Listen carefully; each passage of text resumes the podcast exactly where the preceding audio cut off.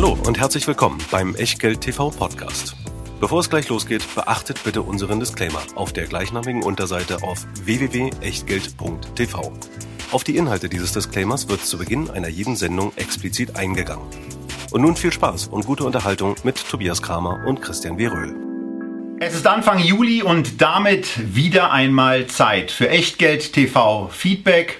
Eure Aktien, unsere Meinung. Unsere Meinung heißt die von Christian Weröhl und Tobias Kramer. Herzlich willkommen. Wir freuen uns auf die nächsten, naja, irgendwann zwischen 45 und 60 Minuten, äh, die ihr mit uns verbringt. Wir haben sieben Aktien nach euren Wünschen ausgewählt und ähm, weil wir beim letzten Mal so ein bisschen auf Deutschland eingeschlagen haben, und zwar auf die Politik, das vielleicht nochmal zur Hervorhebung, ähm, war es in der Vorbereitung der Sendung keine Absicht, aber bemerkenswerterweise sind fünf Unternehmen aus diesem Land mit dabei, äh, in dem es sich lohnt zu leben und in dem es sich auch lohnt, auf eine bessere Politik zu hoffen.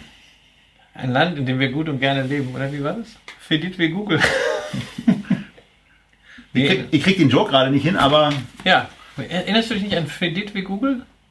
Das war die Kampagne. Gut und gerne leben in dem Land. Das war die Kampagne von Frau Merkel zur Bundestagswahl. Sie hat sich also in dein Unterbewusstsein hineingefräst. Naja, gut. Ich habe jetzt schon ein bisschen Angst, aber was will man machen? Ähm, machen wir es ganz einfach. Fangen wir an mit, wie immer, dem Disclaimer von Echtgeld TV. Genau. Und wenn wir anfangen, dann ist das keine Aufforderung zum Kauf oder Verkauf von Wertpapieren, keine Rechtsberatung, Steuerberatung, schon gar keine Anlageberatung, sondern ganz einfach Meinungen und Impulse zu euren Aktien. Und deswegen ist das, was wir hier erzählen, natürlich nach bestem Wissen und Gewissen, aber wir können keine Haftung für Richtigkeit, Vollständigkeit und Aktualität dieser Informationen übernehmen, genauso wenig wie dafür, was ihr aus diesen Inhalten macht oder eben nicht. Und Natürlich, wie immer, gibt's die Echtgeld-TV-Profile dann auch in der Echtgeld-TV-Lounge. Die könnt ihr herunterladen. Wenn sie euch gefallen, bitte gerne überall auf allen Kanälen teilen. Nur seid so gut, lasst den Quellenhinweis dran oder besser, macht noch einen eigenen drauf mit dem Link zu unserer Website, zu unserem Instagram-Profil, zu unserer Facebook-Seite, zur Twitter-Seite oder wo man uns sonst auch findet. Und nun viel Spaß. Echtgeld TV im Juli 2019 beginnt mit einer DAX-Aktie. Und dazu hole ich dann mal eine Website in den Vordergrund, ähm, durch die ich auf diese Aktie gestoßen bin und so ein bisschen verwundert festgestellt habe, ja, Automobile, Volkswagen, BMW, Daimler in den letzten fünf Jahren nicht gut. Deutsche Bank, ThyssenKrupp, Bayer, wissen wir auch. Aber dass ich bei der RWE und bei der E.ON eben auch noch eine Aktie eingeschlichen hat, die wir hier schon mal besprochen haben. Die, hoffentlich kriege ich es unfallfrei hin, Christian wird mich im Zweifelsfall korrigieren, die Badische Anilin- und Soda-Fabrik. Bravo, du hast BASF. Ähm, das war einer der Top 10 Rohrkrepierer in den letzten fünf Jahren, minus 28 Prozent in den letzten fünf Jahren. Christian, du hast auch nachgerechnet, irgendwas mit 37 Prozent minus? Ja, gegenüber ihrem Hoch hat die Aktie 37 Prozent eingebüßt. Wenn man die durchaus üppigen Dividenden davon mal einen Abzug bringt, bleibt immer noch ein Minus von 30 Prozent seit dem Hoch. Und hinzu kommt ja, naja, auch dieses Hoch, was aus dem Jahr 2018 datiert, war ja jetzt nicht irgendwie so nach dem Motto The Sky is the Limit, sondern die Aktie ist schon längere Zeit in einem Seitwärtstrend und aktuell auf demselben Niveau wie 2010. Das heißt, neun Jahre Börsenhosse sind an dieser Aktie vorbeigegangen.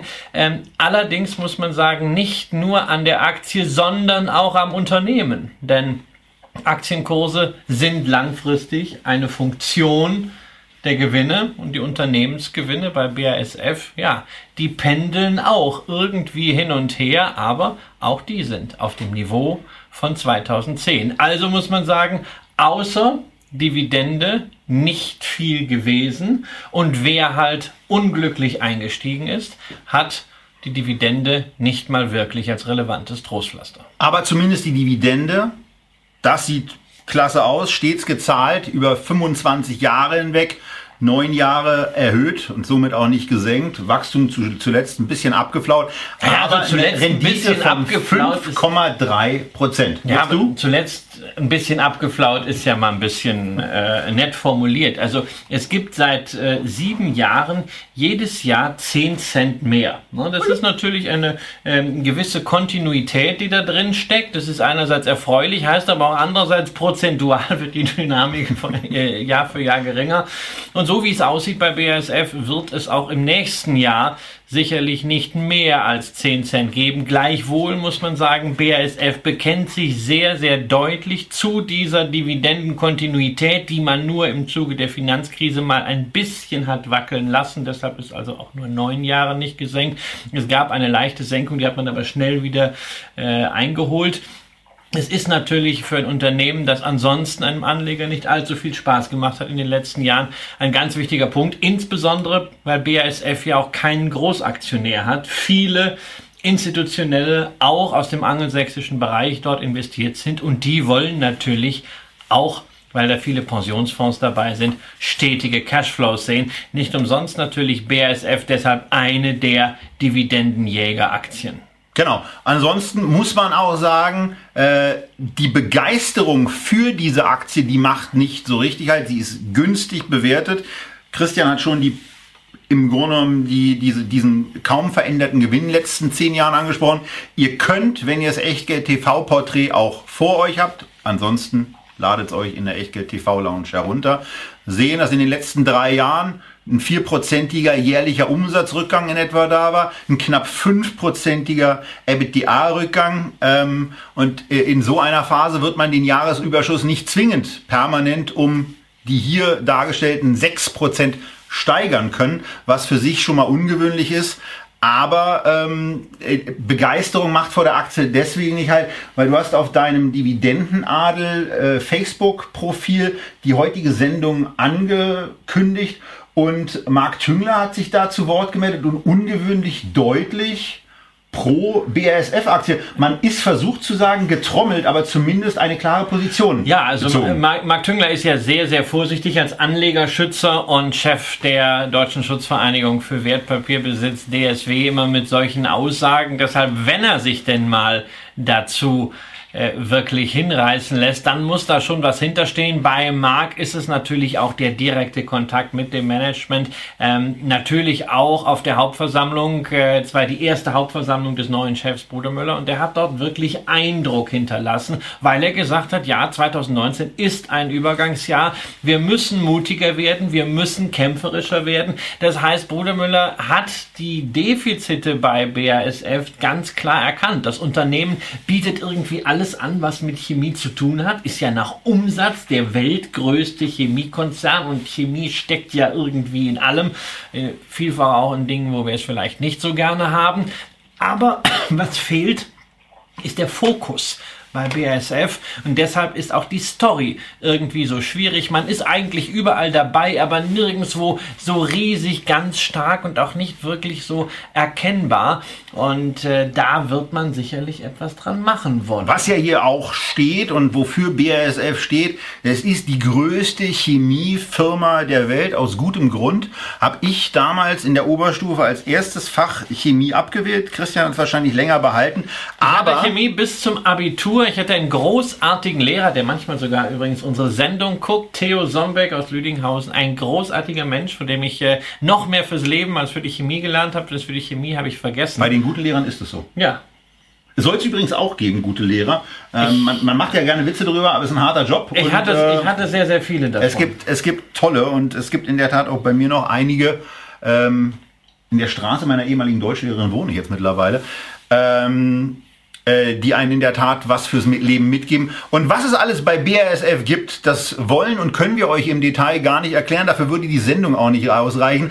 Aber äh, es geht ja immer so ein bisschen auch, du hattest vorhin gesagt, Chemie ist überall. Und das könnt ihr im Grunde genommen auch wenn ihr die Website jetzt im Bild seht, sehen, es geht also vom Automobil, Transport, Bau, Chemikalien, Elektronik und so weiter in ganz, ganz viele Bereiche. Man ist man vielleicht mal spontan versucht, in den Landwirtschaftssektor reinzuklicken, mal sehen, was da so passiert. Und da geht es um nachhaltigen Ackerbau, natürlich eine intakte Umwelt und verschiedene Sachen, Pflanzenschutz und Saatgut. Da fällt mir ja spontan eigentlich eine andere Firma ein. Ja. Ähm, Schädlingsbekämpfung. Ein Golfplatz ist jetzt nicht unbedingt das Idealbild möglicherweise, aber da gibt es eben äh, Aufklärung, wenn ihr euch darüber genauer informieren wollt. Ansonsten einer der meist vertretenen Werte im Depot im Moment auch zumindest nach dem KGV günstig bewertet. Aber was eben fehlt, ist das, was Christian eben schon gesagt hat.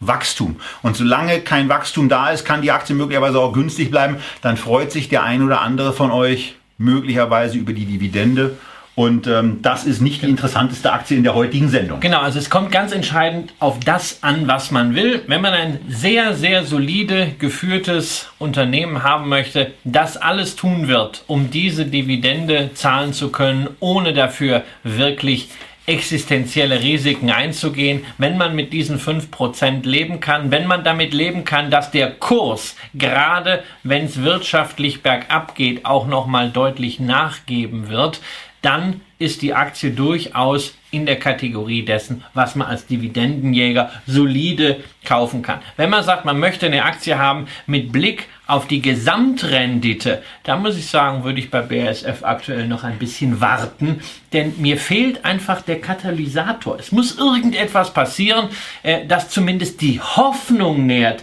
dass mal wieder Wachstum da ist. Ähm, das kann eine Akquisition sein, das kann vielleicht auch das äh, neue Werk in äh, China sein, von dem Bruder Müller bei Gabor Steingart gesprochen hat. Irgend so etwas, irgendein Katalysator. Als Beispiel, wir hatten das letztes Jahr bei Nestlé, auch ein Unternehmen, was irgendwie mal eine Zeit lang vor sich hin dümpelte. Und dann kam als Katalysator der Kaffeedeal mit Starbucks und plötzlich, das war wie so ein Startschuss, dass sich im Unternehmen wieder etwas tut und die Börse läuft dem dann voraus. Man hat Nestlé plötzlich ein ganz anderes KGV-Multiple zugebilligt und da müsste auch bei BASF eine Initialzündung kommen und die Hauptversammlung von Bruder Müller war ein Anfang, der mir persönlich aus der Perspektive aber nicht reicht. Das soll es zu diesem Unternehmen gewesen sein. Und jetzt kommen wir zu einer Aktie, die zumindest was das Wachstum anbelangt, beeindruckendes zeigt.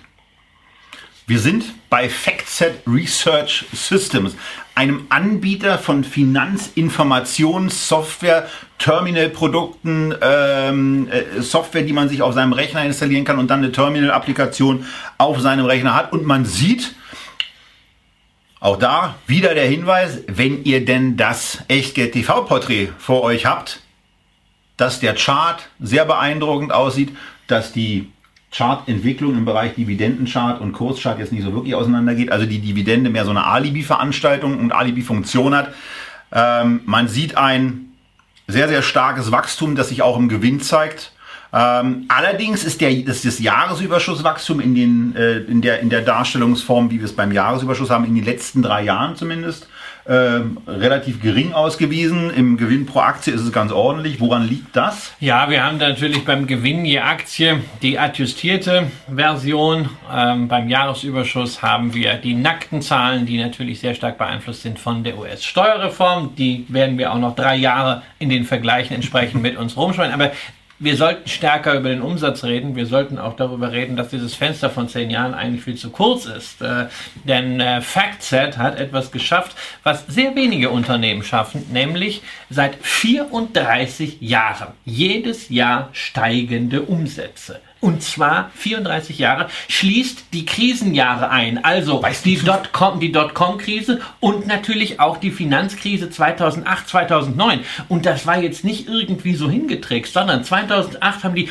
575 Millionen Euro Umsatz gemacht, äh, Dollar Umsatz gemacht und 2009 622 Millionen. Das heißt, Überall ist gerade die Welt zusammengebrochen. Was haben die gemacht? Die haben im Finanzbereich mit Finanzdaten einfach mal mehr Umsatz gemacht. Also wenn es noch eine Bestätigung braucht für die außerordentliche Qualität dieses Unternehmens, das ist ja auf jeden Fall. Und vor allen Dingen auch die Konstanz, die dann dahinter liegt. Ja. Denn wenn du so ein Produkt nutzt, und das, äh, ich habe gerade äh, in der letzten Woche bei einem, bei einem befreundeten Fondsmanager vorbeigeschaut, der schwört in der Tat auf dieses System, was gegenüber Bloomberg einen deutlichen Preisvorteil hat.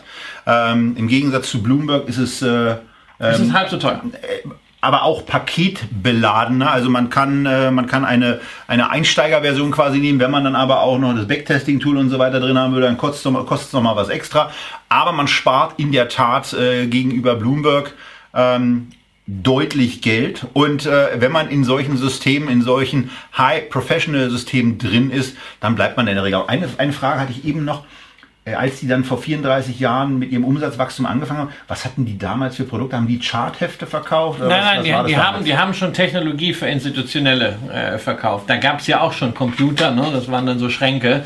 Ähm, die hatten äh, bis in die 90er Jahre, äh, hatten die so 10, 15 Mitarbeiter. Ja? Mhm. Und dann hat das Ganze irgendwie Traktion bekommen und du hast den wesentlichen Wettbewerber genannt. Das ist natürlich äh, Bloomberg. Den wir ähm, fundamental nicht so richtig vergleichen können, weil er nicht börsennotiert ist. Genau, aber es gibt natürlich schon ein paar Zahlen. Bloomberg äh, ähm, sagt, sie haben 325.000 Kunden. FactSet Research hat 100.000. Das heißt, ähm, da sieht man, also im Wettbewerb kann man da noch einiges schaffen. Und wenn man auf die Umsätze schaut, Bloomberg hat 9,6 Milliarden Dollar Umsatz 2017 gemeldet. Wer mir die Zahlen für 2018 von FactSet, das sind 1,3 Milliarden. Also das heißt, da geht noch was. Den Umsatz zu verdoppeln sollte möglich sein. Und insofern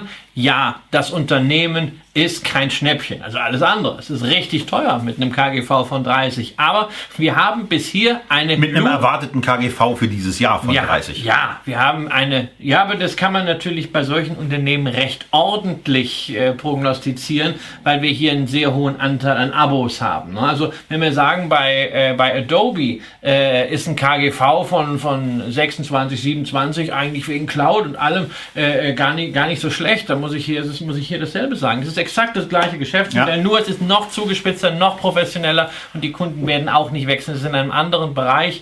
Ähm, es ist noch datengetriebener ähm, und ja, natürlich ist der, der Chart geht momentan quasi senkrecht nach oben. Ja, ja, ja. So, das ist keine Situation, äh, wo man unbedingt kauft, wenn es nicht irgendwelche brutalen, fundamentalen Ereignisse gab, die es jetzt hier nicht gab. Ähm, aber ähm, dieser Aufwärtstrend, der wird meiner Ansicht nach weitergehen. Das ist eine hervorragende Aktie, wenn man sie denn noch nicht im Portfolio hat, äh, wo man durchaus auch mal einen Aufwärtstrend mit dem Lineal einzeichnen kann oder mit der Chart-Software. Und wenn der Kurs dahin fällt, das wäre momentan irgendwie so ausgehend von 300 runter Richtung 250, ähm, dann kann man doch mal da wieder zugreifen. Genau, also das ist auch bei mir die Maxime. Ich bin da ein bisschen drastischer, was die Bewertung anbelangt. Ähm, ich habe es mir dann eben auch mal vor einem langfristigen Wachstum angeguckt. Die, das Unternehmen schafft es eben im 10%igen Bereich beim Umsatz zu wachsen. 12% sind auch möglich. Beim Gewinn kann man dem Unternehmen auch 15% zutrauen, aber äh, trotz allem ist dann eben auch ein 30er KGV aus meiner Sicht zu teuer. Das Unternehmen ist einigermaßen spürbar über den maximal zu bezahlenden Preis, den ich bei 2,60 sehen würde, hinausgelaufen. Ähm, Wer es hat, muss sich da eben überlegen, ob er das noch äh, interessant findet. Bei mir wäre da der Punkt gekommen, wo ich dann da sage, wenn es über 10% über meinem Niveau äh, ist, was ich, was ich als angemessen bezeichnen würde, äh, und zwar als höchst angemessen bezeichnen würde, dann kann man sich von so einem Unternehmen auch mal trennen. Möglicherweise Stop-Loss sehen wir ja insgesamt eher kritisch, weil wenn ich ein Unternehmen kaufe und es günstiger wird, dann ist es eben eigentlich eher so das Signal zu sagen, oh, wenn ich von dem Unternehmen überzeugt bin, stocke ich auf. Wenn ich aber von einem Preis sage, er ist so hoch und ich will genau den Trend, den Christian eben beschrieben hat, zumindest nach oben nochmal weiterhin mitnehmen, dann gibt es eben Stop-Loss-Produkte, die normale Stop-Loss-Order, die Trailing Stop-Loss-Order, die hier auch eine Möglichkeit darstellen. Ist hier wieder viel wenn, zu kompliziert, nee, macht ja Arbeit. Wenn, ja, erstens macht es Arbeit und zweitens heißt das ja, dass ich aus dem Unternehmen raus will. Aber ich will doch, solange diese äh, ähm, Dinge, die wir fundamental zum Investment Case gesagt haben, will ich da drin bleiben. Und wenn ich der Meinung bin, dass der Preis heute überteuert ist, dann muss ich heute raus. Wenn mir heute jemand zu viel Geld bietet, naja. dann muss ich heute raus. Ein Mantra von dir ist immer, dass Qualität Geld kostet. Dem widerspreche ich ja auch nur eingeschränkt. Ich sage nur, dass es qualitativ gute Unternehmen gibt, die auch mal in eine Phase reinkommen, wo sie dann auf einmal wieder auf ein überschaubares ja. Niveau zurückfahren. Und wir haben in dieser Sendung auch noch äh, mindestens ein solches Beispiel. Genau, und in dieser Situation kann ich ja dann, kann ich ja dann nachkaufen. Ja, aber ähm, also das, das Du magst denn dieses Verkaufen? Nein, nicht? ich mag das Überschießen äh, äh, ähm, auszunutzen. Es muss auch überhaupt kein Überschießen sein. Es kann auch sein, dass diese Aktie jetzt äh, äh bis 350 geht und dann zwei Jahre lang zwischen 300 und 350 hin und her pendelt. Das, das kann auch sein. Man muss sich dann einfach die Frage stellen, will man das Unternehmen haben? Ähm, wenn man es haben möchte, muss man sich die Frage stellen, will man es um jeden Preis haben, was ich grundsätzlich für Quatsch halte. Ähm, man kann aber immer einen ersten Fuß in die Tür stellen. Ähm, und man kann aber auch sagen, mit deiner Argumentation ist es momentan zu teuer. Ich möchte eine Position aufbauen, aber erst zu einem bestimmten Preis, dann fein. Aber solange der Investment Case intakt ist, sehe ich persönlich nicht den Grund zu verkaufen, weil dann muss ich mir ja wieder etwas Neues suchen und wieder einen neuen Investment Case. Und solche Investment Cases, solche reinrassigen Wachstumsstories wie FactSet gibt es jetzt auch nicht so viele. Das stimmt.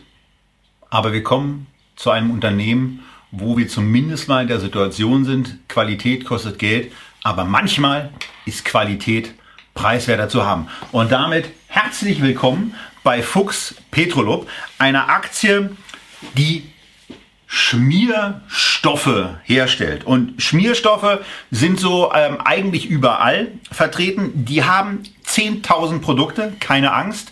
Die Zeit reicht glücklicherweise nicht dafür aus, dass wir euch da durchbeten. Aber wir zeigen an so ein paar Stellen mal, ähm, wie das Ganze aussieht und äh, was man damit machen kann.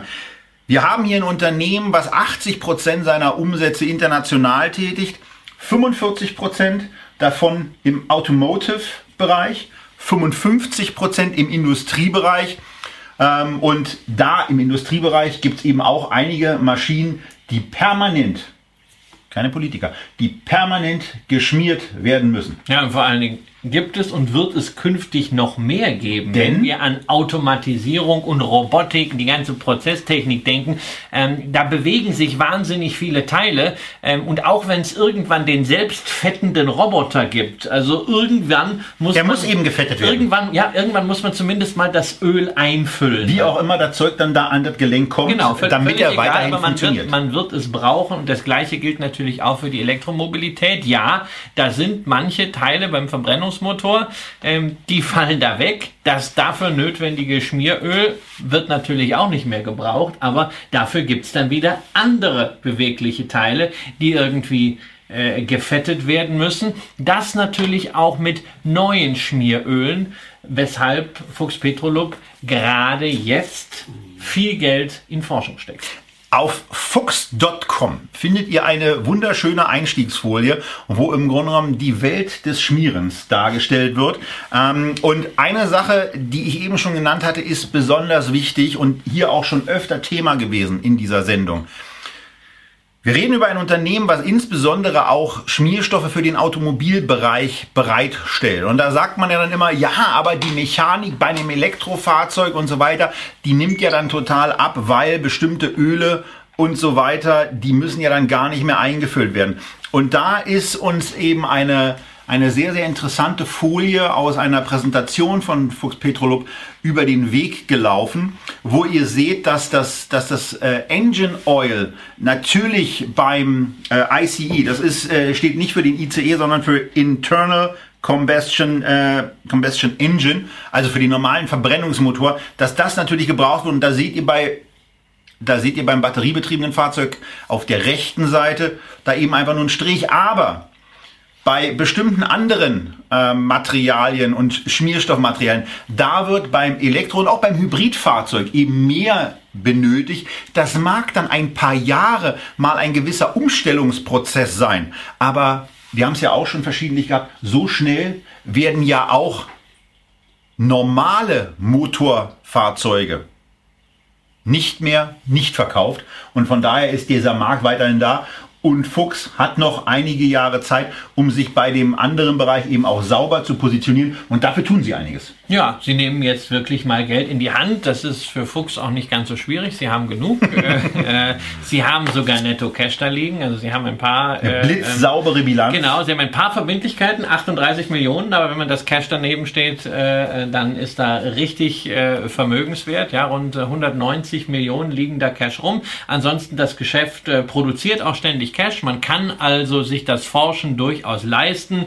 auch mit Blick auf die Dividende. Man hat immer weniger weniger ausgeschüttet als den halben Jahresüberschuss. Dennoch hat es gereicht für 17 Dividendenanhebungen in Folge. Das ist am deutschen Aktienmarkt die Nummer 3 hinter der Familie Fresenius, also Fresenius und Fresenius Medical Care. Wohlgemerkt bei einem Unternehmen, das eine zyklische Branche, nämlich die Autoindustrie, als einen Hauptabnehmer hat. Das ist schon eine grandiose Managementleistung. Nichtsdestotrotz muss man halt sagen, auch hier der Kurs deutlich zurückgefallen. Mittlerweile auf das Niveau von 2014. Da wurde wirklich mal Bewertung abgebaut und wir haben ja gesprochen schon des, des Öfteren in dieser Sendung über Qualität und den Preis davon. Und wenn eine Wachstumsstory nicht mehr ganz exakt ist, geht natürlich auch der Preis runter. Es gibt einen leichten Abzug bei der Qualität. Das ist hier nicht dramatisch, aber wir müssen einfach sagen, wir haben mittlerweile, naja, sagen wir zweieinhalb Gewinnwarnungen gehabt. Das kannte man von Fuchs Petrolub in dieser Form nicht.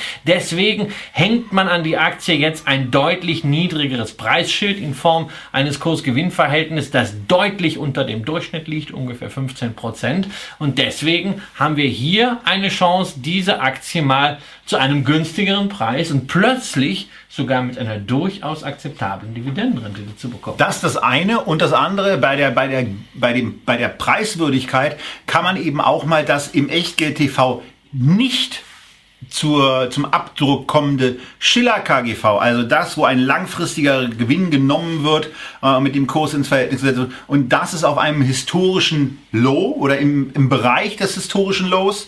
Äh, und da sind wir eben in der Situation, dass zwar das KGV in 2019 wegen des Gewinnrückgangs, der jetzt eben äh, für dieses Jahr äh, projiziert wurde, dass das noch steigt, aber insgesamt haben wir hier ein äh, sehr, sehr gut, sehr, sehr breit aufgestelltes Unternehmen aus Deutschland, was wir jetzt ein Viertel günstiger bekommen als in der Phase, wo es dann eben permanent die Erwartungen erfüllt hat. Wer hier glaubt, dass dieses Unternehmen da wieder zurück, hin zurückkehren kann, alte Erwartungswerte auch wieder zu erfüllen und diesen Umbau dann eben auch so hinbekommt, der findet eben jetzt mal den Preissticker äh, bei einem Viertel niedriger. Also Sale 25 Prozent äh, bei diesem Unternehmen. Und das finde ich dann an der Stelle gerade, weil ich auch immer wieder über dieses Unternehmen eben äh, gelesen habe und äh, quasi die, die, die positive Positionierung wahrgenommen habe,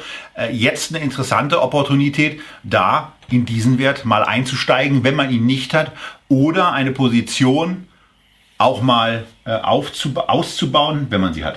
Und dann gibt es natürlich noch den super Schnäppchen-Tipp. Fuchs Petrolub hat zwei Aktien. Wir haben jetzt zunächst über die Zahlen gesprochen der Vorzugsaktie, stimmrechtslos. Warum eigentlich? Die Vorzugsaktie ist die gängige Aktie. Das ist die Aktie, äh, die auch im MDAX enthalten ist. Ähm, die Liquidität ist hier am höchsten, aber in der Stammaktie, die ebenfalls börsennotiert ist, die eine marginal niedrigere absolute Dividende, aber einen niedrigeren Kurs auch hat, ähm, ist die Liquidität eingeschränkt, aber für Privatanleger immer noch ganz entspannt. Sodass also eine 5, 10 und 20.000 genau, Euro Order, die sollte vernünftig Genau, sodass es auch den, äh, den Echtgeldkriterien genügt. Und dort haben wir bei der Dividendenrendite nun schon fast eine 3 davor stehen. Da kann man also nochmal ein paar Prozentpünktchen heraus handeln und natürlich entsprechend auch das Kursgewinnverhältnis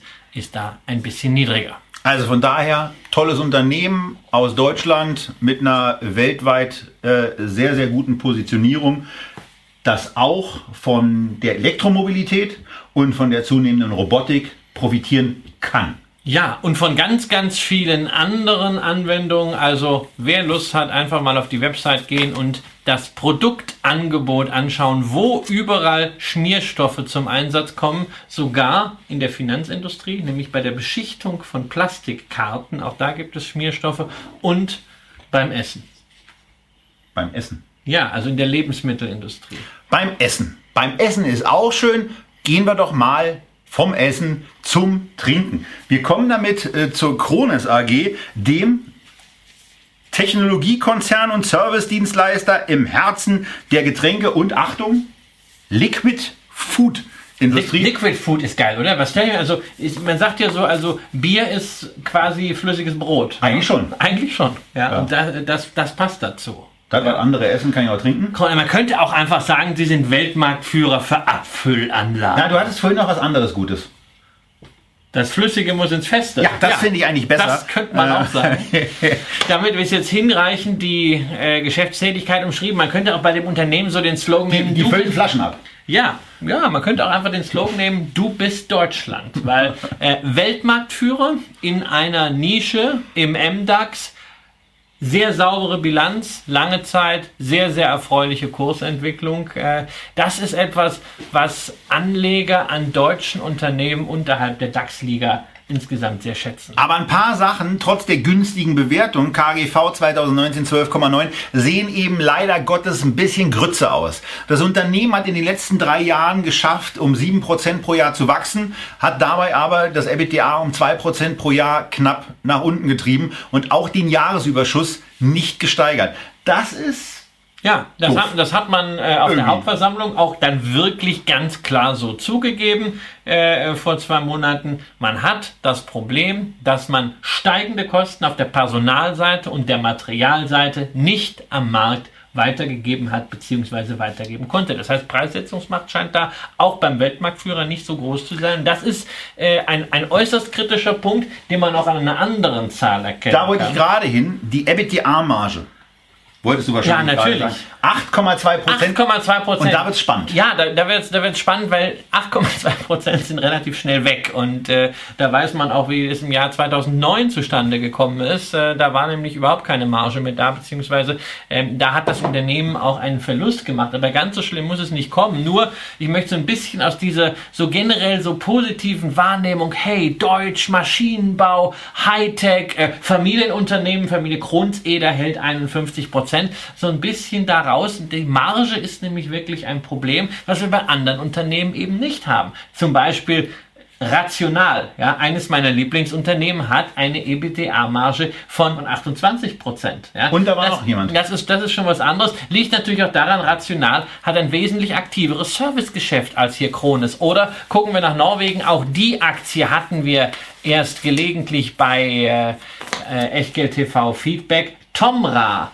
den Systemanbieter für Pfandflaschen, immerhin 18 Prozent. Und da muss man hier sagen, ja. Also doppelte und mehr, Ja, als, do, mehr als doppelte und mehr, mehr als dreifache Marge, das ist eben ordentlich. Ja, das mag alles nach Hightech aussehen, diese Anlagen von Krones. Und das ist natürlich inzwischen ist auch, auch sehr viel Prozessautomatisierung. Man hat sehr viel Technologieschmieden weltweit gekauft, um diese Anlagen aufzupeppen. Nicht umsonst hat man 55 Prozent äh, vom äh, Eigenkapital als Goodwill in der Bilanz stehen. Aber das grundsätzliche Problem bleibt halt, das kommt nicht so richtig in klingender Münze Und die an. Marge ist nicht nur niedrig, sondern wir hatten bei dem Unternehmen auch noch einen Margenrückgang. Und das erklärt eben auch, jetzt auch wieder, die günstige Bewertung hatten wir schon, aber sie ist, ist historisch eben auch günstig. Sehr günstiges KGV, sehr günstiges äh, Kurs-Buchwert-Verhältnis und auch sehr günstiges Kurs-Umsatz-Verhältnis.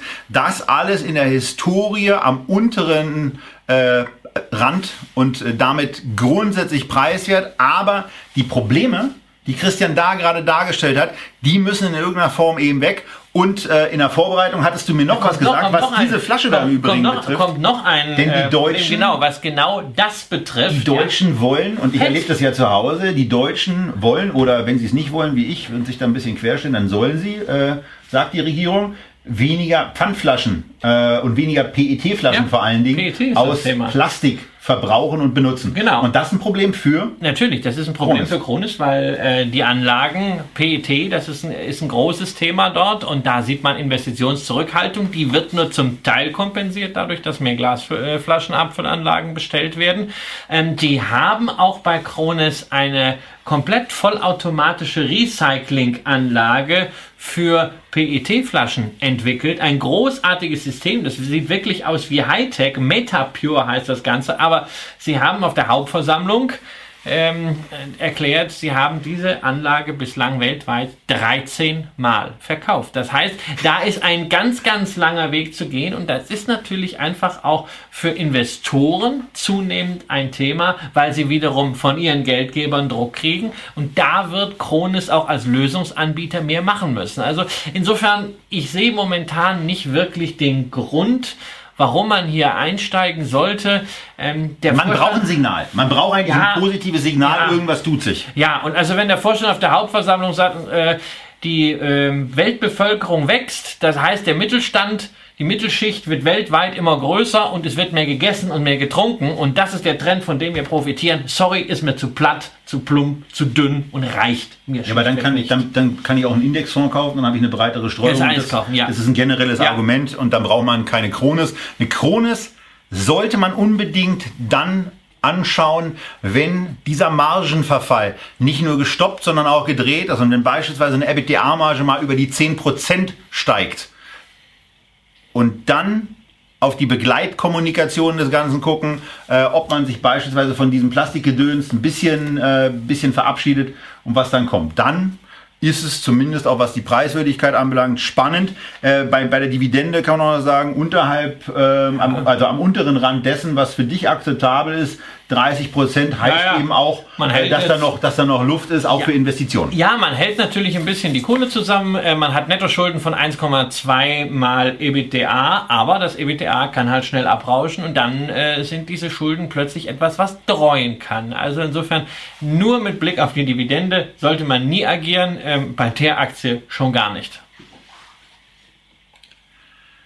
Das nächste Unternehmen ist ein absoluter Highflyer, eine mega beliebte Aktie ähm, und das Ganze ging so richtig interessant los, eigentlich Ende 2016. Seitdem hat sich MTU Aero Engines mehr als verdoppelt.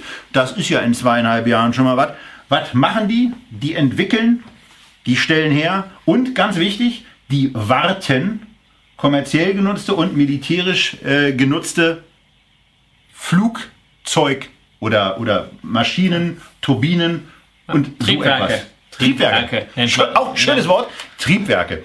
Und da ist natürlich extreme Präzision äh, gefragt. Ich habe das auf der Hauptversammlung von Warren Buffett äh, mal bei einer anderen Firma gesehen, äh, wie mächtig so ein Teil ist und wo einem dann auch relativ schnell klar wird, wenn man sich dieses, also da muss ich mal ein bisschen zurückgehen, wenn man so eine Turbine hat, die dann irgendwo ähm, angebracht wird, manchmal ja zwei, manchmal vier davon, wenn mit dem Ding irgendwas mit so einem Kleinteilchen nicht so richtig rund läuft, dann äh, kann das ziemlich schnell ärgerlich werden. Und von daher ist das ähm, eine sehr, sehr wichtige Industrie und auch eine, wo beeindruckendes geleistet wird, denn dem Unternehmen ist es gelungen, in den letzten drei Jahren nur ein einprozentiges Umsatzwachstum zu haben, dabei aber das EBITDA um jeweils 12 Prozent nach oben zu bringen und den Jahresüberschuss um 27. Das wird natürlich nicht ohne, äh, das wird nicht immer weiter so gehen, weil ähm, also irgendwann ist eine EBITDA-Marge auch in so einem Bereich mal ausgelutscht. Ob das bei 16 Prozent schon der Fall ist, kann ich nicht qualifiziert einschätzen. Was wir hier sehen können, ist ein Unternehmen, was ähm, mit einem 21,5er KGV und bei dem dann eben trotzdem noch auch für dieses Jahr erwarteten Wachstum so okay bewertet ist, auch wenn es historisch ähm, ein, ein historisch hohes KGV ist und auch die Margen historisch gut sind. Also da ist auch immer das Risiko da, dass da mal, dass da mal irgendwie ein Störfeuer reinkommen kann, weil es in der Flugzeugindustrie irgendwie lahmt. Aber danach sieht es ja im Moment eigentlich nicht aus. Nö, also der, der Luftverkehr äh, boomt. Ähm, das ist ein Unternehmen, wo man das Ganze über Bande spielt, äh, mit einem meiner Ansicht nach sehr, sehr schlüssigen Geschäftsmodell. Ein Geschäftsmodell, was ich natürlich sehr mag, weil äh, Instandhaltung 57,5 Prozent der Umsätze ausmacht. Tendenz wird weiter steigend sein. Ähm, das heißt, dieses, dieses Servicegeschäft, was zum Beispiel auch bei, äh, bei Rational ein ganz, ganz wichtiger, stabiler Ertragsbringer ist, sorgt dafür, dass die Aktie tendenziell defensiver ist als zum Beispiel äh, jetzt ein, eine Krone, so der klassische Maschinenbauer. Dazu hat man das Risiko bei der Entwicklung und Produktion von Triebwerken und Triebwerksteilen, wie in der Branche üblich, ja allgemein gestreut. Man arbeitet da mit allen führenden Herstellern zusammen, also äh, General Electric genauso wie Pratt Whitney, äh, Rolls-Royce, ähm, sodass man wirklich auf der Risikoseite hier ein richtig gut aufgestelltes Unternehmen hat, auch wenn wir auf das finanzielle Risiko schauen. Ähm, Bilanz äh, ist sauber und gleichzeitig auch effizient aufgestellt. Man arbeitet ein bisschen mit Fremdkapital, aber nicht zu viel. Und natürlich, das ist für mich ein Paradeunternehmen, wenn es um die Frage geht, was ist denn eigentlich Dividendenadel? Ich höre das immer wieder, dass man sagt, na ja, Dividendenadel, zehn Jahre Dividende äh, nicht gesenkt als erste Einstiegshürde. Na ja, da fallen ja die ganzen coolen Firmen raus und es sind alles nur diese Langweiler und die Nestlé der Welt. Also äh, wenn man so nur so langweilig langweilige Aktien wie Nestlé in den letzten zwölf Monaten hat, hat man viel, viel Freude gehabt. Äh, das ist eine. Das andere ist MTU Aero Engines ist auch nicht langweilig. Ähm, die sind in den Dividendenadel gekommen. Jetzt haben sie 14 Jahre äh, Dividende nicht gesenkt, zurückgerechnet Anfang 2016. Das war, als ich das erste Mal öffentlich gemacht habe, auch mit meinem Buch Cool bleiben und Dividenden kassieren. Da stand die Aktie bei ungefähr 80. Genau, und seitdem ging es halt um 150 Prozent rauf, inklusive Dividende. Der äh, MDAX im selben Zeitraum plus 25 Prozent. Und wenn wir auch hier wieder sehen, Trends sind sehr, sehr stark, sowohl fundamental als auch an der Börse. Wir haben gerade in der Aktie ein neues Allzeithoch gesehen. Und dann gilt auch hier irgendwann mal Follow the Trend. Ne, die Aktie ist auch nicht zu teuer. Also hier muss ich genau. eben auch sagen, die Aktie ist in meinen Augen eben auch nicht zu teuer. Ähm, wie wir, also wie ich es zumindest bei, bei FactSet äh, ja. für mich identifiziert habe. Hier sage ich, ja, das ist ein, ein, tolles Unternehmen, was in der Tat einen tollen Trend hat, was im Dividendenbereich 18% Wachstum, 19% Wachstum pro Jahr hat, bei einer immer noch recht niedrigen Ausschüttungsquote. Also die sorgen eben auch dafür, dass sie weiterhin investieren können.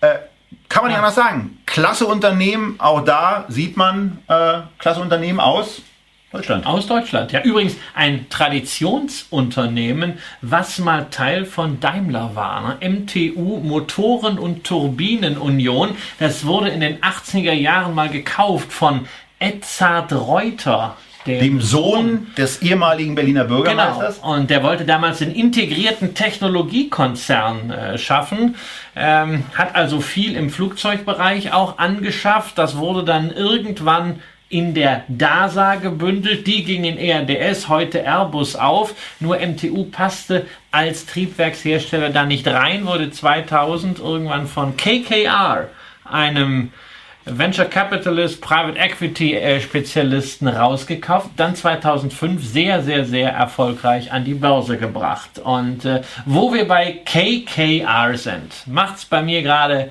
Klingelingeling und ich muss dich tatsächlich etwas fragen. KKR hat nicht nur in MTU Aero Engines investiert und richtig gutes Geld gemacht, sondern KKR hat auch mal in einen Berliner Fußballclub, von dem du sogar eine Tasse, ein Trikot, einen Schal und sonst ziemlich viel Klimbim hast investiert. Den Ball. Den Ball haben wir auch noch. Ja, das ist der Ball. Hier ein Ball. Der Hass und Fußball. Da war, da war KKR auch dabei, hatte eine Anleihe, glaube ich, an Hertha BSC. Also sie haben sowohl gegeben. Fremdkapital als auch äh, so Kapital. Ist aber jetzt dann rausgegangen. Ja. Und jetzt gibt es einen neuen Investor bei Hertha. Windhorst. Hast dich gefreut? 250 Millionen. Jetzt wird Hertha ein, wie Lars Windhorst sagte, Big City Club. Also ich habe den Kerl noch nie als Fußballfan wahrgenommen und ich habe in der Tat wie viele erstmal gezuckt. Äh, gezuckt, weil äh, Lars Windhorst eben in der, in der Gesamtwürdigung seines wirtschaftlichen Schaffens Nun ja, sagen wir mal, maximal durchwachsenes Feedback und maximale Einstufen bekommt. Und äh, die äh, sehr aktive Begleitung durch das Manager-Magazin äh, ist nicht unbedingt dazu angeraten, äh, dass man da erstmal vor Freude in die Luft springt. Die äh, Bild hat sich dann auch noch zu dieser latent schwachmatischen Zeile hinreißen lassen, dass Hertha jetzt einen Retter hat. Da hast selbst du dich gefragt, wovon jetzt Hertha eigentlich gerettet werden ja. muss. Ich wusste das auch nicht, Aber denn äh, Hertha hat eine Sache, ähm, die äh, wirklich neben Berlin äh, beneidenswert ist. Sie haben ein außergewöhnlich gutes Management-Team ähm, mit Ingo Schiller und Michael Preetz, die in den letzten Jahren wirklich saumäßig viel richtig gemacht hat. Man kann ja beim Fußball immer kritisieren, aber wenn ich mir das angucke, was die in den letzten Jahren gemacht haben, da kann man nur sagen, Hut ab. Und vor dem Hintergrund habe ich mir den Deal auch ein bisschen genauer angeguckt. 2014 hat der Deal mit KKR bei mir dazu geführt, dass ich Borussia Dortmund Aktien gekauft habe, weil die Bewertung von Hertha BSC damals auf dem gleichen Niveau war wie bei Borussia Dortmund. Und jetzt sind wir in einer ganz spannenden Situation, dass ähm, der Einstieg von Lars Windhorst kommuniziert wurde mit einem mit, einem, äh, mit einer Bereitstellung von Eigenkapital in Größenordnung von 125 Millionen Euro für 37,5 Prozent. Da habe ich im ersten Moment ein bisschen gezuckt, weil ich mir so dachte, ja, das Aufgeld gegenüber dem Rückkauf. Hertha hat die KKR Beteiligung äh, zurückgekauft. Der Aufpreis gegenüber diesem Rückkauf, der ist ganz nett, aber war eigentlich nicht das, was ich so erwartet hatte. Hättest mehr erwartet. Ich hätte in der Tat mehr erwartet, aber Nach nochmal. der großartigen Saison, die Hertha ja, gespielt hat, ja. Ja, der, der Punkt ist doch ja. eher, der Punkt ist doch eher, dass Fußball, Fußballvereine in den letzten Jahren einfach merklich teurer geworden sind. Das sieht man im Übrigen auch an der grundsätzlichen Marktkapitalisierung. Die Flut in der Tat hebt alle Boote außer den HSV. Ähm, und äh, davon profitierte meiner Meinung nach eben eigentlich auch Hertha. Aber nochmal, äh, Ingo Schiller ist wirklich ein ziemlich begnadeter, finde ich, äh, Finanzforscher. Ich habe das irgendwann mal auf einer Mitgliederversammlung gesagt. Wenn wir den nach Griechenland schicken, dann ähm, haben die in zwei Jahren auf einmal äh, äh, nicht blühende Landschaften, aber da geht's, dann geht's dem Land auf jeden Fall besser. Also von daher, weiß, ja. von daher erstmal reingucken, was ist, was ist noch. Und dann hat der Kicker etwas geschrieben, was ganz spannend war. Hertha hat angekündigt, dass es noch einen Nachschuss gibt, dass Lars Windhorst auf 49,9 Prozent äh, seine Beteiligung aufstocken kann. Und ähm, im Kicker stand das dann ein bisschen präziser, äh, dass in der Saison 2019-20 soll und wird Tenor, die Firma, über die Lars Windhorst eingestiegen ist, seine Anteil zu einem deutlich höheren Preis um weitere 12,4 Prozent auf dann 49,9 Prozent aufstocken. Dann fließen dem Vernehmen nach weitere 90 bis 100 Millionen Euro an den Club. Und das war eine ganz spannende Geschichte, denn hier wurde dann die zweite Zahl quasi gesagt, denn ähm, es stand so 90 bis 100 Millionen. Und wenn ich jetzt mal mit, aus gutem Grund, 93 Millionen anfange zu rechnen, dann für diese Aufstockung auf 49,9 Prozent, dann wäre das Gesamtpaket, zu dem Lars Winters investiert hätte, 218 Millionen wert. Also er hätte dann für 50 Prozent des Clubs knapp, die 50 plus 1 Regelung gilt ja, für 50 Prozent des Clubs hätte er 218 Millionen bezahlt. Das entspricht einer Bewertung von 436 Millionen. Und das war dann etwas, wo ich mich, wo ich gesagt habe, ja, das ist eigentlich, das ist eigentlich ganz gut. 436 Millionen. 436 Millionen bei einem. Für, für, bei, für Hertha BSC. Ja, ja, guck dir, guck dir Borussia Dortmund ja, an. Also, also, wenn ich das mit Borussia Dortmund vergleiche, dann muss ich sagen, ist ja Borussia Dortmund an der Stelle viel zu billig. Also. Du, du, behauptest, das ja, du behauptest das ja schon seit langem. Und äh, äh, nur damit ich damit äh, so ein bisschen Skin in the Game habe, habe ich ja immer noch ein paar Borussia Dortmund Aktien. Borussia Dortmund wird gehandelt momentan mit 817 Millionen Euro und äh, ja, da kommt ein bisschen Schulden drauf, aber also Enterprise Value 850. Genau. Mal.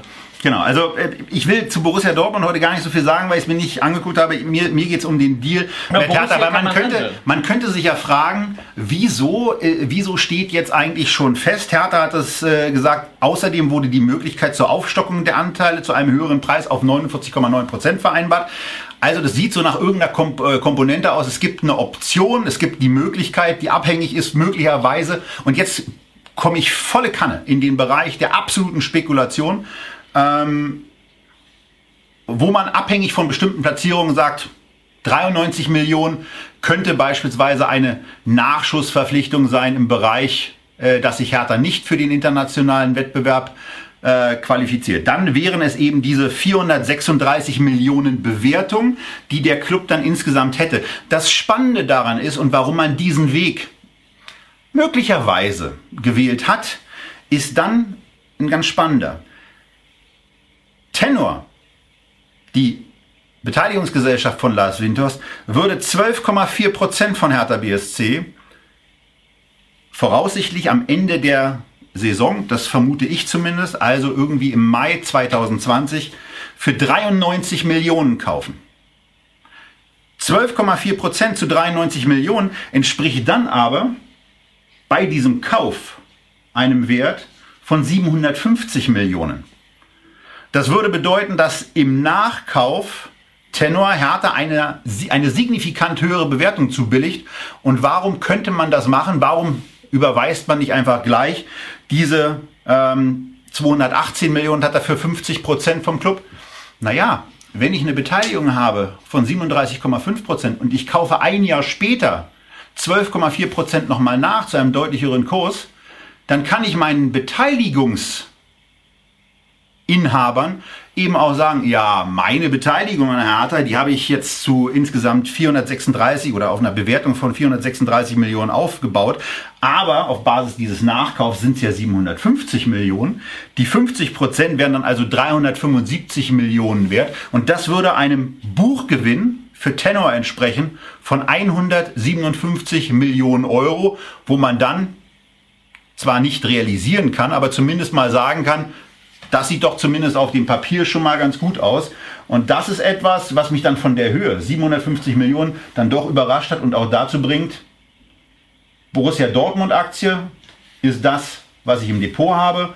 Und ansonsten Hertha BSC trage ich im Herzen. Also wir halten zwei Dinge fest. Erstens, ähm, so wie du das ausgerechnet hast, scheint äh, Lars Windhaus äh, wieder so ein Finanzgenie zu sein, äh, wie er das ja schon zur Helmut Kohl-Ära äh, mal, mal war oder zumindest dafür gehalten wurde. Immer bis zum nächsten Kollaps. Ja, hat ja ein paar Mal schon äh, spektakuläre Pleiten hingelegt, aber ist ja nicht schlimm, solange man wieder das haben, aufsteht das haben andere auch. und sehr erfolgreich. Äh, das ist übrigens etwas, Entschuldigung, dass ich da unterbreche. Ist immer die Frage, wie, äh, ob jemand mit ihm Geld verloren hat oder nur er selber.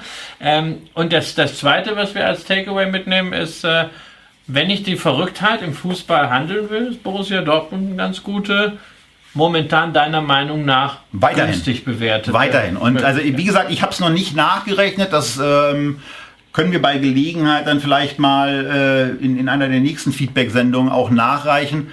Ähm, aber äh, wie gesagt, die Dauerkarte von Hertha ist äh, für mich ein äh, gutes Investment. Letztes Jahr dieses sensationelle 2 zu 0 gegen Bayern München gesehen ja. ähm, und äh, auch ein sensationelles Spiel gegen Borussia Mönchengladbach. Finde ich ich glaube, gegen Dortmund haben sie auch gewonnen, ne? Oder in Dortmund war das? Äh, in so? Dortmund haben wir unentschieden gespielt. Ich, ich Zu Hause, glaube ich, gewonnen. Also ich war, da war ich gerade. Ich habe ich hab ja, hab ja nichts gegen Hertha. Ich freue mich, dass wir zwei äh, Fußballclubs ja. äh, aus Berlin äh, künftig zumindest ein Jahr lang haben. Ne? Dann könnte ja sein, Hertha steigt ab, Union bleibt drin.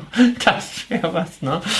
Ähm, Lustig. Übrigens, äh, ich hatte eben noch einen anderen Übergang. Äh, ne? Wir waren bei Turbinen, ja, und es gibt ja Turbine Potsdam, ne? von Turbine Potsdam zu Hertha BSC hätten wir auch noch machen können, aber KKR war irgendwie logischer. KKR war logischer und Ach, KKR muss man, das muss man eben auch noch sagen. KKR, das war die Konstruktion in 2014 und daran wird eben auch so, das ist eben, es ist, also der Deal grundsätzlich aus Sicht von Hertha BSC mit diesem Zufluss von dem Geld, da kann man vor Ingo Schiller nur den Hut ziehen.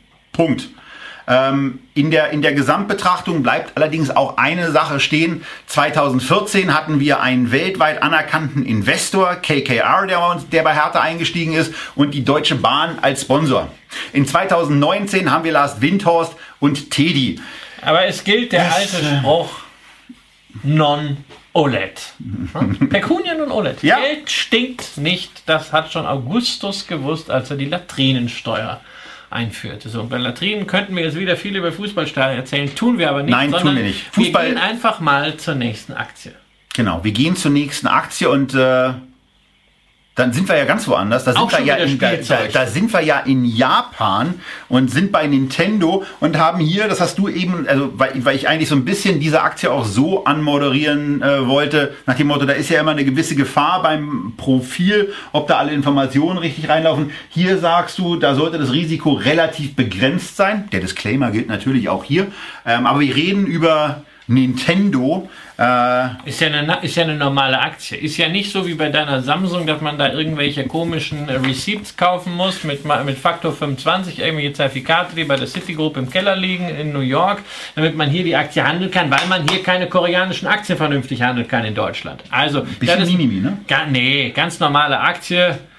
Nintendo. Nintendo. Da hast du, so. ja, Kollege Kramer macht sich, macht sich immer so Notizen, ja, ich darf das mal zeigen, und schreibt dann hier oben allen Ernstes drauf, Gaming Amöbe Röhl, ne, weil er jetzt wieder darauf anspielen möchte, dass ich über dieses Unternehmen nichts weiß. Ja, ja, naja, also. Was, aber, was allerdings nicht stimmt. Ich kann dir zum Beispiel sagen, du weißt schon Gaming, eine ganze Menge. Dass Gaming eigentlich ja total en vogue sein soll, aber Gaming-Aktien, die großen, in den letzten zwölf Monaten allesamt verloren haben. Zum Teil dramatisch. Außer? Activision Blizzard, EA Sports minus ein Drittel jeweils. Außer einer. Und das ist genau diese Nintendo. Irgendwas müssen die richtig machen du erklärst mir jetzt was. Naja, das kann ich dir bedauerlicherweise auch nicht so richtig erklären. Wir ah, sehen, wir sehen bei dem Unternehmen vor allen Dingen eins, was bei Aktien ja immer auch ein Thema sein sollte. Wir sehen das mitunter immense Risiko, denn so im Bereich 2008, 2009,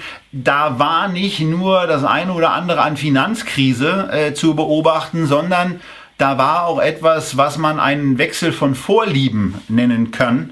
Äh, denn Nintendo hatte äh, in, zur Mitte der Nullerjahre etwas eingeführt, was Wii hieß, was damals total im Trend war und wo dann auf einmal der Nachfrageboom erlahmte und dann hat sich die Aktie mal bis 2012 gesextelt. Das äh, ist dann schon mal was ganz ordentliches.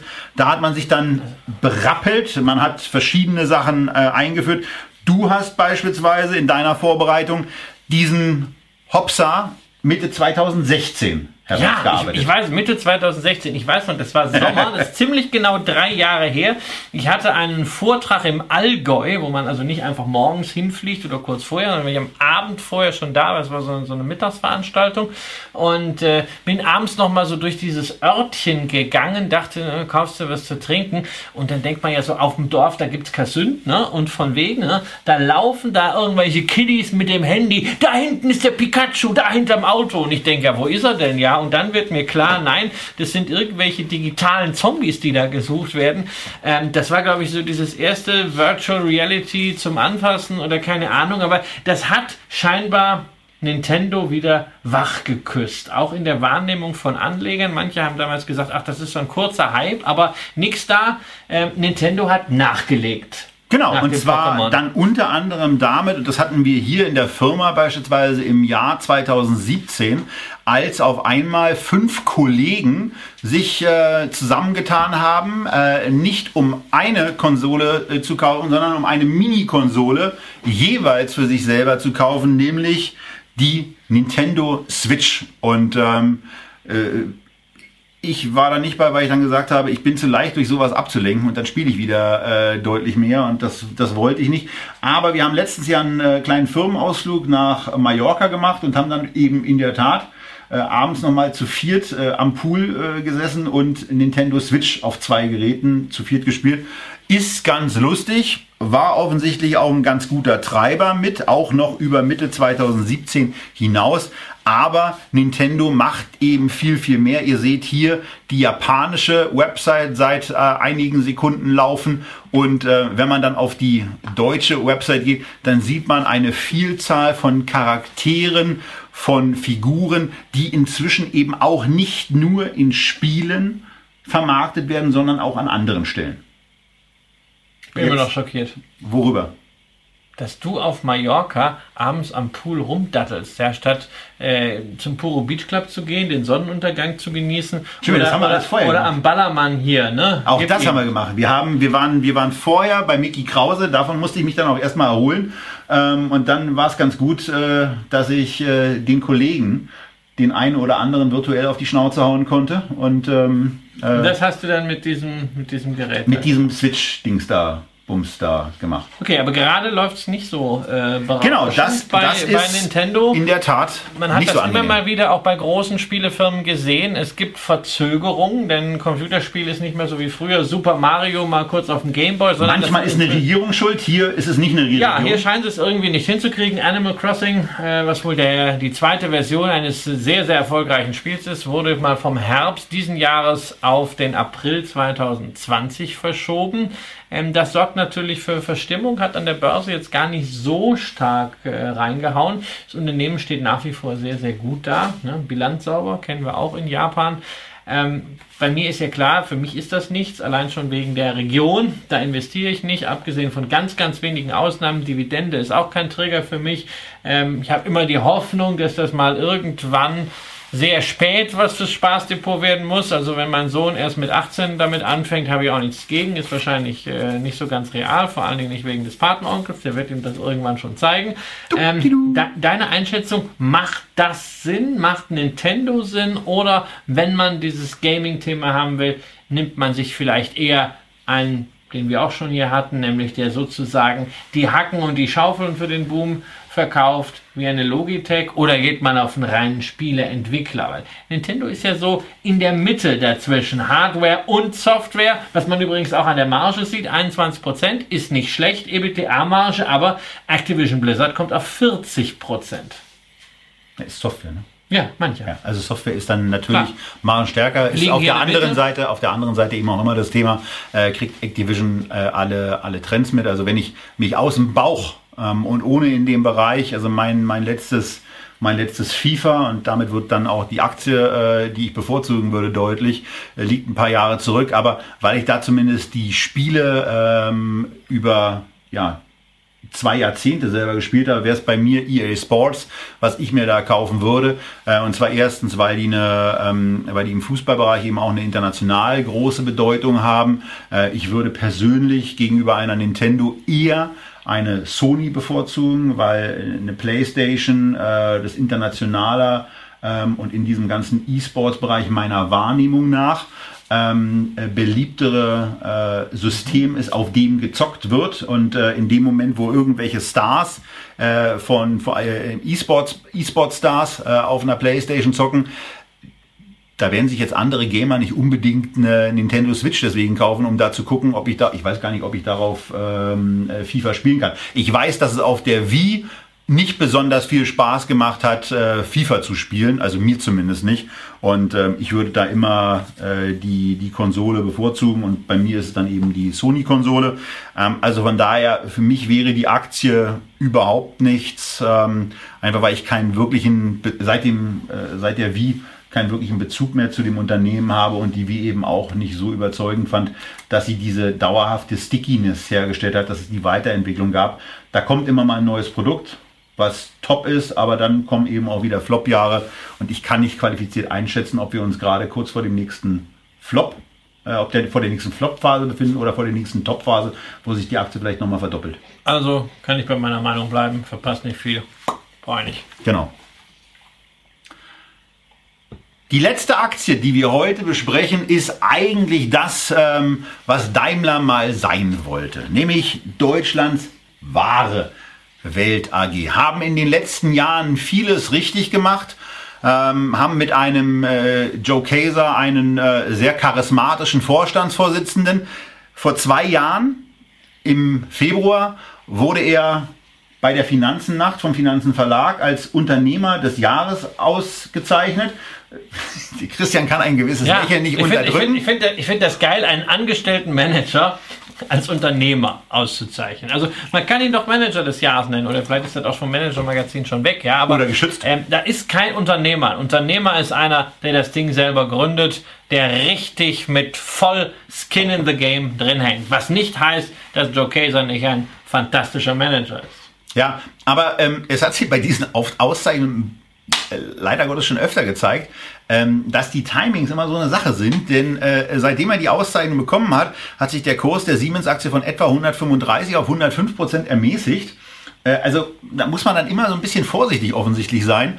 Ähm, äh, Zetscher hat das Ding auch mal bekommen, ne? Thatcher hat das auch mal bekommen, ja. Ich glaube, der Vorstandsvorsitzende von äh, Infineon auch. Und äh, die Aktie lief in den letzten Monaten auch nicht so richtig Ja, es ist, rock'n'roll-mäßig. es ist halt, man, es wird halt vergeben auf äh, Basis eines Erfolges und häufig ist es ja schwer, Erfolge zu toppen. Wobei ich bei Joe Kaeser der Meinung bin, wenn wir Siemens heute sehen und Siemens vor zwei Jahren, 100. ist in diesen zwei Jahren eine ganze Menge passiert, so. was die Börse in dieser Form äh, äh, vielleicht nicht, nicht honoriert hat. Aber wir wollen doch zwei wichtige Milestones nennen. Zum einen den brutal erfolgreichen Börsengang von Siemens Healthineers.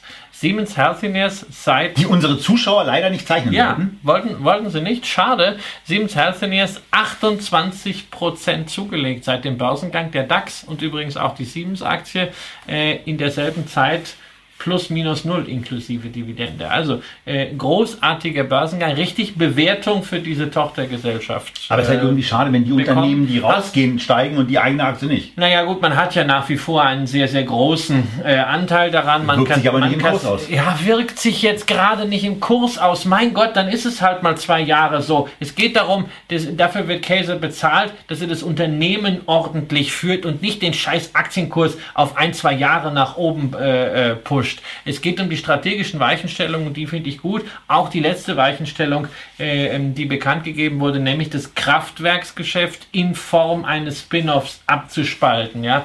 Ähm, der Spiegel hat das äh, vor ein paar Wochen so hingestellt, na, die Aktien dieser notleidenden Kraftwerkssparte werden verschenkt. Das ist natürlich ziemlicher Bullshit. Ja? Ähm, sondern die Aktionäre bekommen das, was ihnen sowieso gehört, jetzt einfach mal separiert. Und wir haben häufig die Situation gehabt, dass Problemsparten von Unternehmen plötzlich, wenn sie eigenständig waren, irgendwie richtig gut waren. Etwa Lanxess, ja, ehemals Bayer, ähm, war, als es als Spin-off damals kam, hieß es so, äh, naja, das ist auch wieder so ein Rohrkrepierer. War eine richtig erfolgreiche Firma dann relativ schnell vom Staat. In den USA gibt es viel mehr solcher Spin-offs.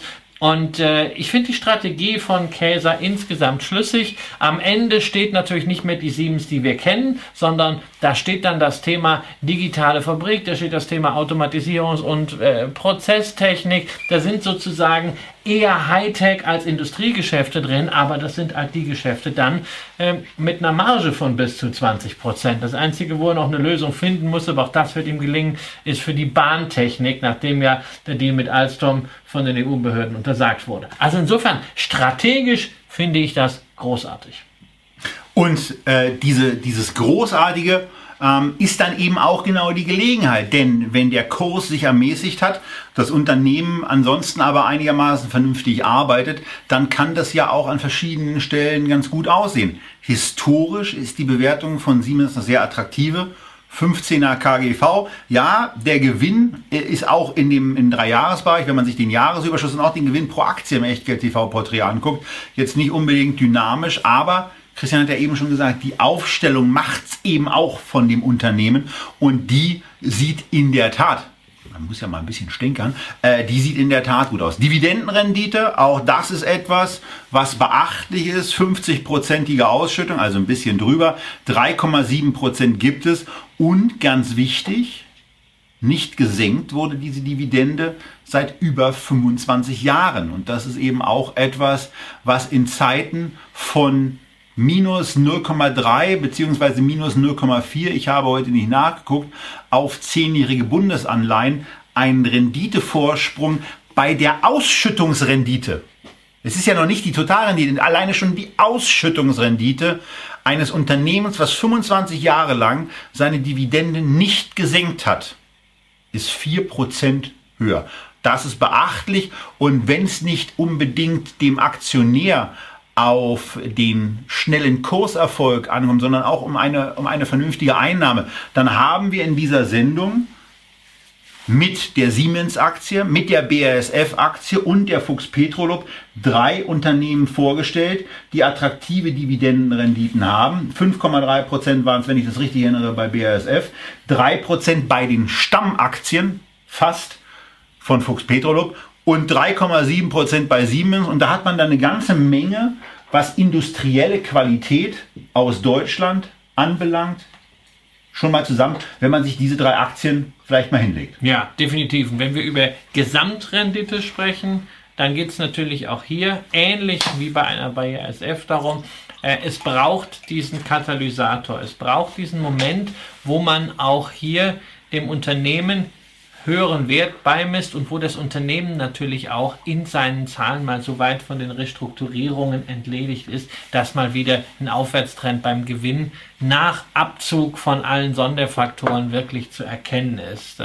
Ähm, ich hätte mir gewünscht, dass es bei Siemens, da muss man auch sagen, die Performance über zehn Jahre von der Aktie äh, ist wirklich sehr, sehr enttäuschend, äh, ohne Dividende. Ähm, ich hätte mir bei Siemens gewünscht, dass Siemens Healthiness dieser Katalysator gewesen wäre. Dachten wir ja eigentlich. Ja, liegt, liegt allerdings daran, dass man hier eben nicht konsequent war, dass man Siemens Healthiness nicht komplett abgespalten hat äh, um sich zu fokussieren, sondern dass man da immer noch äh, äh, zum sehr großen Teil mitmischt, dass man es nach wie vor konsolidieren möchte. Aber solche Spin-offs sind häufig auch steuerlich sehr komplex. Insofern sollte man das jetzt nicht als, als strategische Fehlentscheidung äh, sehen. Äh, ich habe letztens ein, ein Durchführungsgutachten für ein Spin-off äh, gelesen und da graust der Sau, wie schwierig sowas in Deutschland ist. Das ist in den USA, zumindest für US-Anleger, äh, und US-Unternehmen deutlich einfacher für Deutsche, ja bisweilen mit, mit negativen Konsequenzen. Aber für mich ist Siemens nach wie vor ein Unternehmen, das in ein solches Dividendenportfolio gehört. Wenn man auf den Katalysator noch ein bisschen wartet, dass der Kurs mal anspringt, auf jeden Fall diese Aktie auch auf die Watchlist setzen. Was ist aus deiner Sicht der, der Wert, den du von den sieben besprochenen Aktien jetzt am ehesten kaufen würdest? Fuchs Petrolub weil es bei Fuchs Petrolub nicht diesen Katalysator braucht, ähm, sondern da braucht einfach braucht es einfach nur die Erkenntnis, dass man die Aktie mal wieder so preisen darf, äh, ähm, wie es äh, wie es vorher war, weil ein, ein Jahr, was mal wirklich getrieben ist von Investitionen, ist eigentlich gut, äh, weil Unternehmen werden sonst auch irgendwann äh, selbstzufrieden. Wir haben das auch bei Henkel gesehen, die wir ja auch im Aktie des Mon äh, Monatsdepot haben, ähm, wo auch plötzlich mal wieder investiert wird und das tut Unternehmen gut. Ähm, bei BASF warte ich wirklich auf den Katalysator, da warte ich auf ein Signal fundamental, dass sich dort wieder was tut. Und bei Siemens ebenso, wobei mir die Signale da und die Strategie wesentlich klarer erscheinen, dass eher eine Frage der Zeit ist, bis die Börse das mal honoriert. So, Fuchs Petrolub, das kommt nicht ganz unerwartet. Bei mir war es ja auch genau der Wert, wo ich jetzt eben mal in der Situation bin, dass ich Christians Mantra zu meiner Erwartungshaltung gematcht bekomme. Qualität kostet Geld. Sie darf aber auch ein Stück preiswerter sein ähm, als gelegentlich. Und das ist bei Fuchs Petrolub jetzt erfüllt. Von daher hat das Spaß gemacht, diese Aktie zu besprechen, aber auch mal einen Blick auf eine BASF, eine Siemens zu werfen. War schön. Factset haben wir besprochen, die MTU haben wir besprochen, die Krones hatten wir und die Nintendo. Das war Echtgeld TV Feedback im Juli 2019. In zwei Wochen geht's weiter mit der Aktie des Monats. Dann machen wir quasi wieder das, was Echtgeld TV eben auch auszeichnet, nämlich Aktien, die wir euch vorstellen und die ihr dann wählt. Äh, also eine davon, äh, auch zu kaufen. Wobei man heute auch sagen muss, das hat zumindest Christian vor der Sendung gesagt, dass das eigentlich ganz praktisch war, weil fünf der hier vorgestellten Aktien hat er sowieso in seinem Depot. Welche zwei hast du denn nicht? Ich nehme mal an Nintendo und welche noch nicht? Krones. Okay. Das war's dann für heute. Wir wünschen euch ähm, mit dieser Sendung, äh, dass ihr viel Spaß hattet. Wir wünschen euch, äh, dass ihr die ein oder andere Entscheidung äh, daraus auch für euch treffen können und freuen uns, wenn wir euch beim nächsten Mal bei der nächsten Live-Sendung oder dann eben bei der Ausstellung auf YouTube sehen. Sagen euch aber auch, dass es jetzt wichtiger wird, ähm, A, bei YouTube uns zu folgen, denn wir werden auch in andere Formate reingehen, wo wir ein bisschen äh, interaktiver, plötzlicher und auch kürzer mal was Aktuelles zum Besten geben. Das wird mitunter aber auch auf einer anderen Plattform stattfinden. Jetzt guckst du ganz überrascht, aber du weißt, dass ich auf Instagram äh, komme, ne? Wirklich? Na, also, äh, dass wir da irgendwas äh, zumindest dann auch mal äh, anfangen müssen. Ja, ich freue mich, ich freu mich, ich freu mich ja immer darüber. äh, was wir, was wir da machen, wo wir eben auch in einen etwas spontaneren, kürzer gefassten Dialog äh, treten werden. Also von daher, Wie bei TV, äh, Echtgeld TV, ja, ich heiße erstmal Echtgeld TV. Das ist erstmal das Gut, also Wichtige. ich heiße wie überall Röhl. Und äh, mir ist da wichtiger, ähm, äh, dass ihr bei Echtgeld TV auf Instagram hinterher seid. Und äh, mich findet ihr dann im Zweifelsfall auch irgendwo. Aber äh, erstmal geht es darum, äh, dass wir das äh, da anbringen. Ansonsten heißt du auch auf Twitter irgendwie? Auf Twitter heiße ich auch Röhl. Ist ja praktisch. Hervorragend. Ne? Tag Wie Berlin heiße ich da. Ähm, und ansonsten soll es das für heute gewesen sein. Euch viele gute Erkenntnisse, gute Geschäfte in den nächsten Monaten und Wochen. Bleibt gesund und bis zum nächsten Mal aus Berlin. Tschüss.